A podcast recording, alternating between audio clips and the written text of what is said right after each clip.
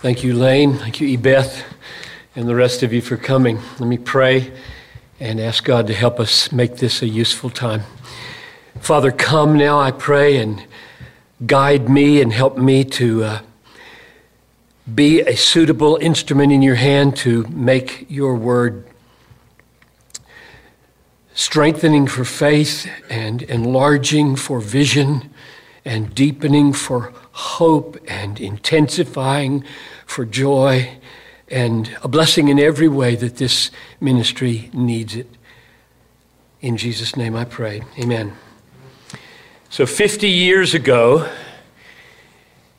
1968, I walked into a classroom at Fuller Seminary, a hermeneutics classroom taught by Dan Fuller, the son of the founder of the school, and everything changed forever.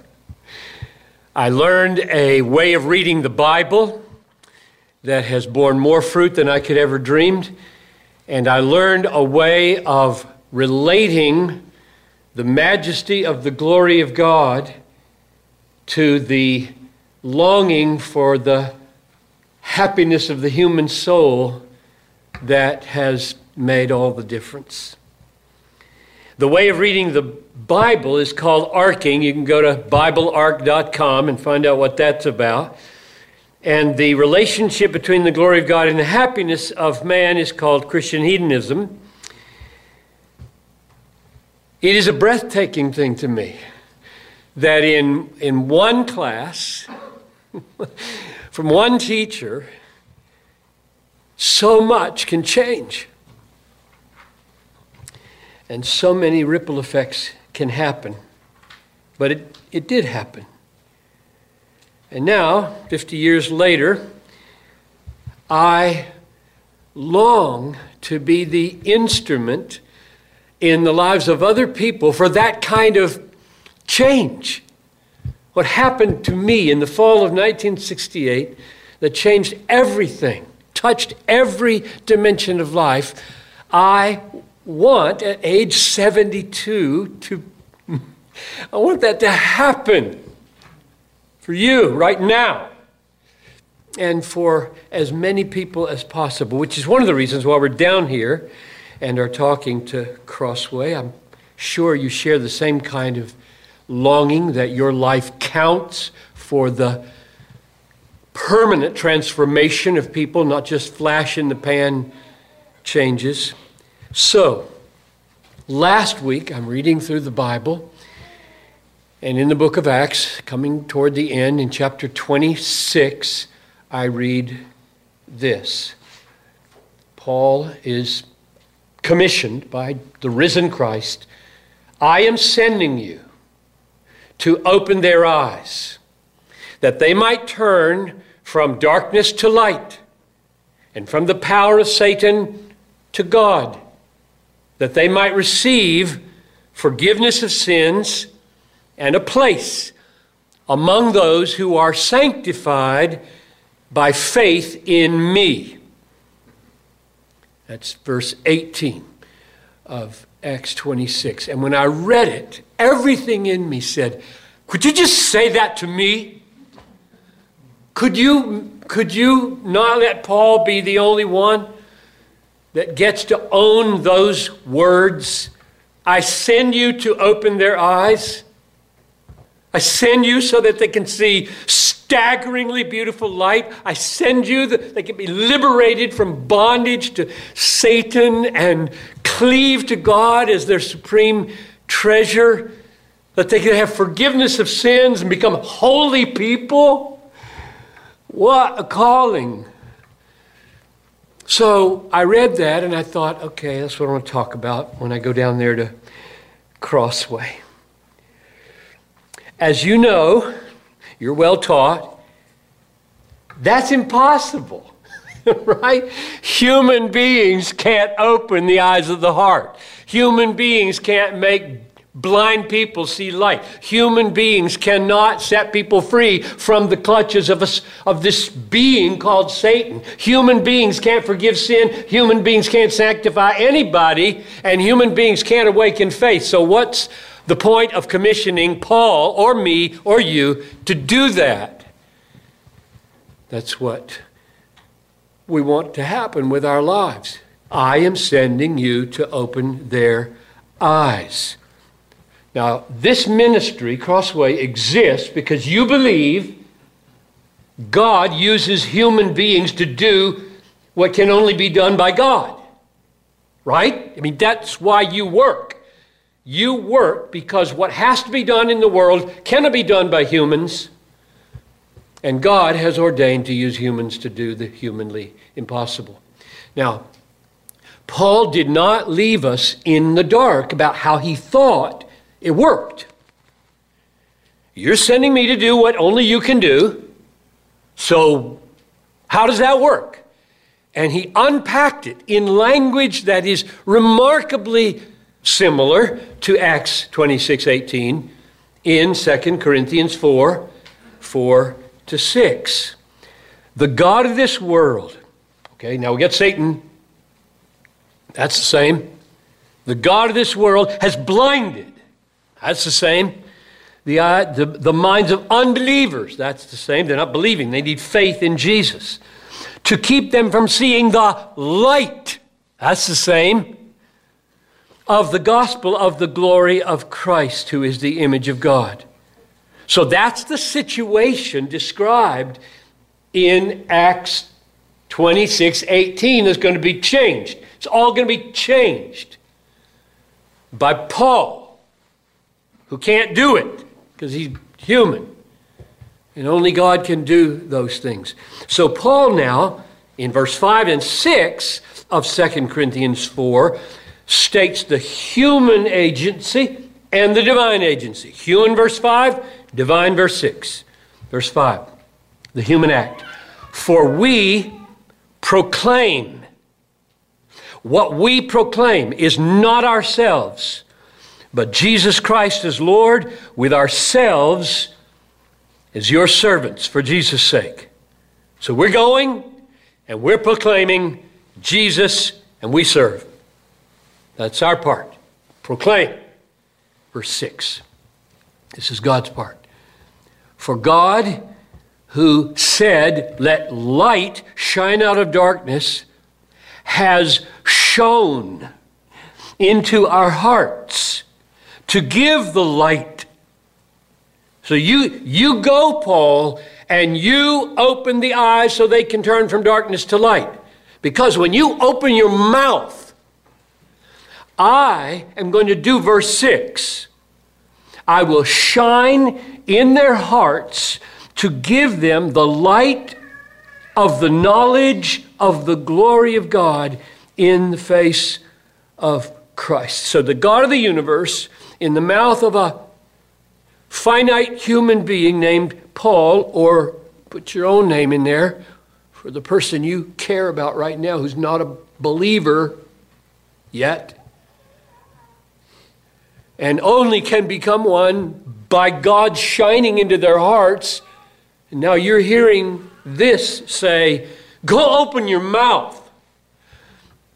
Open your mouth and light.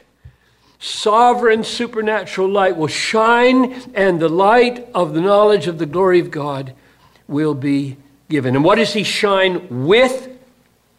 He shines with the very thing that Satan is blinding these people to. When they look at Jesus, boring, mythological. They can't see him as beautiful. They can't see him as true. They can't see him as glorious. They can't see him as satisfying. They're blind. Satan has blinded the minds of unbelievers to keep them from seeing the light of the gospel of the glory of Christ. So there's no glory in Jesus for the unbeliever, and they can't see it as glorious. And that's what verse 6 totally changes. He shines, and he describes it in two ways. Verse 4, the light of the gospel of the glory of Christ, who is the image of God. And then in verse 6, the light of the knowledge of the glory of God in the face of Christ. Now, Paul, back in Acts 26:18, describes that happening. I am sending you to open their eyes so they can turn from darkness to see that light. And when he says, go open their eyes, 5 things happen. So in the miracle of Ephesians 1:17 calls them the eyes of the heart being enlightened. When the eyes of the heart are enlightened by this verse 6 shining of the glory of God, 5 things happen. Number 1, they turn from darkness to light. You need to linger over that turning a long time and ask what it is. What's it like? What's it feel like? What's it look like? Because it's not this. There's nothing physical about it. And you can't reach in and make your heart go, ch-ch-ch-ch-ch. What are we talking about? What's turning? Which way's darkness? Which way's light? What organ is turning? So you need to linger. They turn from darkness to light, which surely means something like their whole desiring, longing, yearning flows in a new direction and is suddenly, see, there's light over there. There's a light at the end of the forest, at the end of the tunnel, and they're just heading to light. That's beautiful. That's what I need. I need light, which they didn't even know a minute ago. They didn't even know they were in the darkness. Satan had made everything shine so glitzy in the dark. They didn't know they were in the dark. And now God has reached in and made light happen, and this turning is a movement of the heart. It's a movement of the soul out to something glorious and beautiful out there. Second thing that happens, they turn from Satan to God. They had a master, and they served him, and they were blind, so they didn't know that this ebony brooch they had in their hand was a roach. And the eyes opened, yeah! He's a monster. I've been serving a monster. And over there is a bright, glorious Savior. He's not boring anymore. He's everything. And this is a monster trying to kill me and my family. That's conversion. It's called conversion. Turning from darkness to light. Turning from Satan to God. Number 3, when they move into that light, out of that dark, they receive forgiveness of sins. Everything they've ever done wrong, wiped away. No guilt anymore before the living God. Put your head down and go to sleep. How sweet is forgiveness of sins? Number 4, they find a place among those who are sanctified. They find a portion among those who are sanctified. In other words, they're not just legally right through forgiveness, they're changed. What it says is he breaks the power of canceled sin because it's first canceled and then powered, broken, and you live a new life on the basis of the cancellation, not the other way around. So that's the order here, right? Sins forgiven, sanctification, glorious. That's our gospel. And the last thing is that it all happens through faith in me. Now, think about this, because this gets at the heart of what I wanted to say to you. I said that when I had the longing that this would be spoken to me at age 72, I would like to go open some eyes all over the world and around the country. I would like, in whatever breath the Lord gives me, I would like to open some more eyes to this light and set people free from this horrible monster called Satan. That's the kind of discovery. This verse that I just tried to open for you is what I mean when I talk about the discovery and the permanent transformation I would like to see happen in people through the Word of God. I think now that I have a good warrant for saying to you who are not preachers mainly, you don't stand in pulpits, you don't have a mantle on you that says, go herald the word of God as your calling, but rather do it indirectly in your publishing way. I have a warrant from 1 Peter 2:9 to say, I think Acts 26:18 applies to all of you in its own way. Remember what he said there? He said, you are a holy nation, a royal priesthood, a people of God's own possession. That's all of you. That you might declare the excellencies of him who called you out of darkness into his marvelous light. So if you are in the light, freed from the monster, enjoying sight, your mission is to speak excellencies. Like, I'm in the light. I'm not in the dark anymore. Everywhere I look, light is shining on reality, and I'm seeing things in a totally new way. Have you seen this? Have you seen this? Have you seen this? Those are the excellencies that every believer fills his conversation with, right? So Paul's not the only one, and I'm surely not the only one who gets to enjoy the commission of Acts 26:18. Now, circling back to what I was saying just a minute ago about faith, everything was by faith. What I discovered 50 years ago, and now see it again here in Acts 26:18, is that saving faith, which is the way this verse ends, saving faith is the opening of the eyes of the heart to see and savor the beauty of Christ as our supreme treasure. That's what faith is. Or, say it another way, saving faith is beholding and embracing all that God is for us in Christ as supremely satisfying. So here's what I'm arguing. When it says, I'm sending you to open their eyes, that they might turn to light and turn to God, I'm saying, when it gets to the end and says, and have a place among those who are sanctified and have forgiveness through faith in Christ, that's what that is. Those two phrases, turn from darkness to light, turn from Satan to God, is faith in action. That's what faith is. Let's say it this way.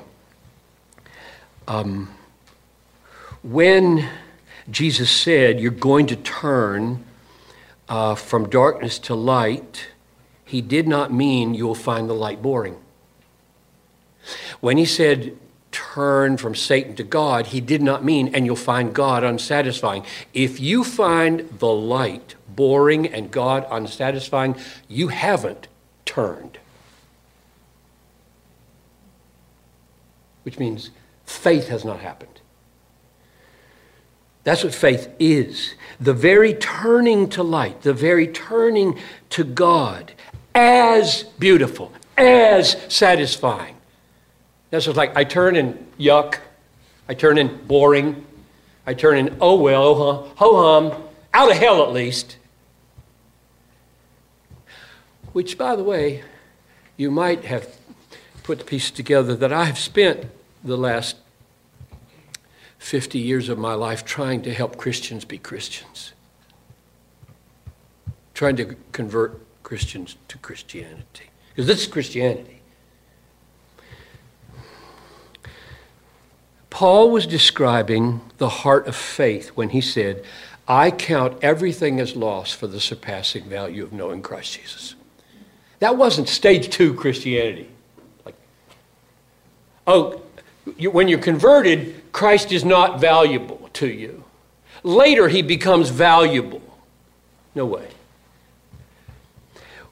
It was saving faith that Jesus was talking about when he said, this is Matthew 10:37, whoever loves mother or father more than me is not worthy of me. Whoever loves son or daughter more than me is not worthy of me. You're not saved if you love your children more than you love Jesus. And mark this, that kind of love is what kind of love? It's the most endearing, cherishing, affectionate love there is. It's not deed love, like, I got to do some stuff for Jesus. That's the way a lot of people think about loving God. I got to do some things because Jesus said, if you love me, you keep my commandments. That means the opposite. Loving Jesus is one thing, keeping the commandments is another, and if this doesn't happen, that's not going to happen. That's not that.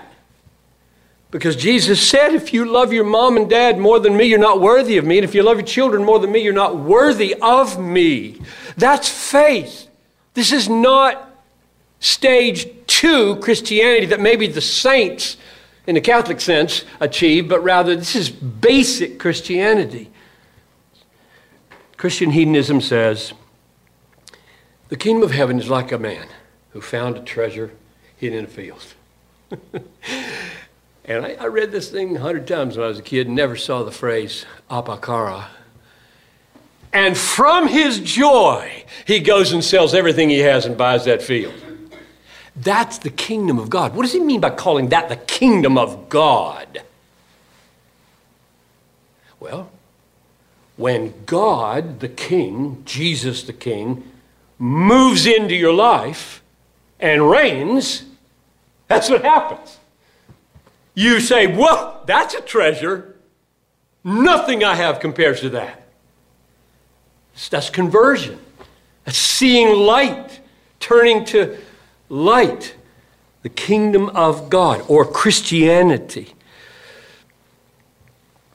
Or to put it another way, Christian hedonism teaches that the pursuit of our deepest and longest happiness is an inexorable duty. And that this duty is discharged only when we find supreme happiness in God through Jesus. One last thing maybe. When I discovered this in 1968 in that class, that God is most glorified in us when we're most satisfied in him, what made it go deep, what made it deep and pervasive and permanent, I think, is that it wasn't just taught by God in the Bible. It wasn't just taught by God. It was taught by God for the glory of God. That's what I think rescued me and Christian hedonism from being sucked in to the self-centered, self-exalting, self-esteeming egoism of the latter half of the 20th century where I lived most of my life. And it was an ocean, a tidal wave of self, self, self. Of course, it's still here, but it was building big time in the 50s and 60s and 70s and 80s, and everything was self-esteem. And what kept, I think, Christian hedonism, which is all about the duty of pursuing your own pleasure, what kept it from being swallowed up in that egoism was God commanded it for his glory. And the reason you must pursue your happiness in God is because God is most glorified in you when you are most satisfied in him, and his glory is at stake in your happiness in God, and not your children, and not your spouse, and not your health. The steadfast love of the Lord is better than what? This is an ESV group. Let's start over. This is Psalm 63:3. I'm not going to stop until somebody answers me. The steadfast love of the Lord is better than life. Which means you can just let goods and kindred go, this mortal life also. The body they may kill. God's truth abideth still. His kingdom is forever. Make my day.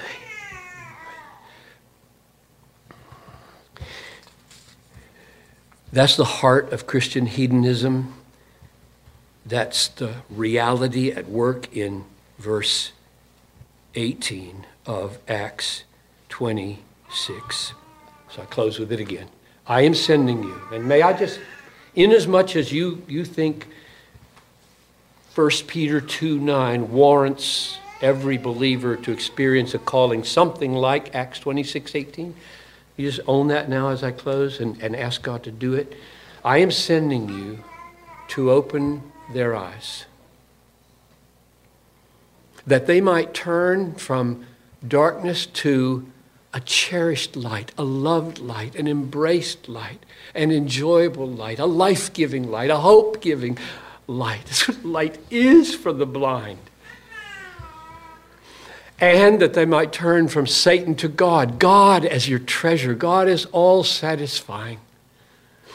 And thus, in that faith, receive forgiveness of sins and sanctification.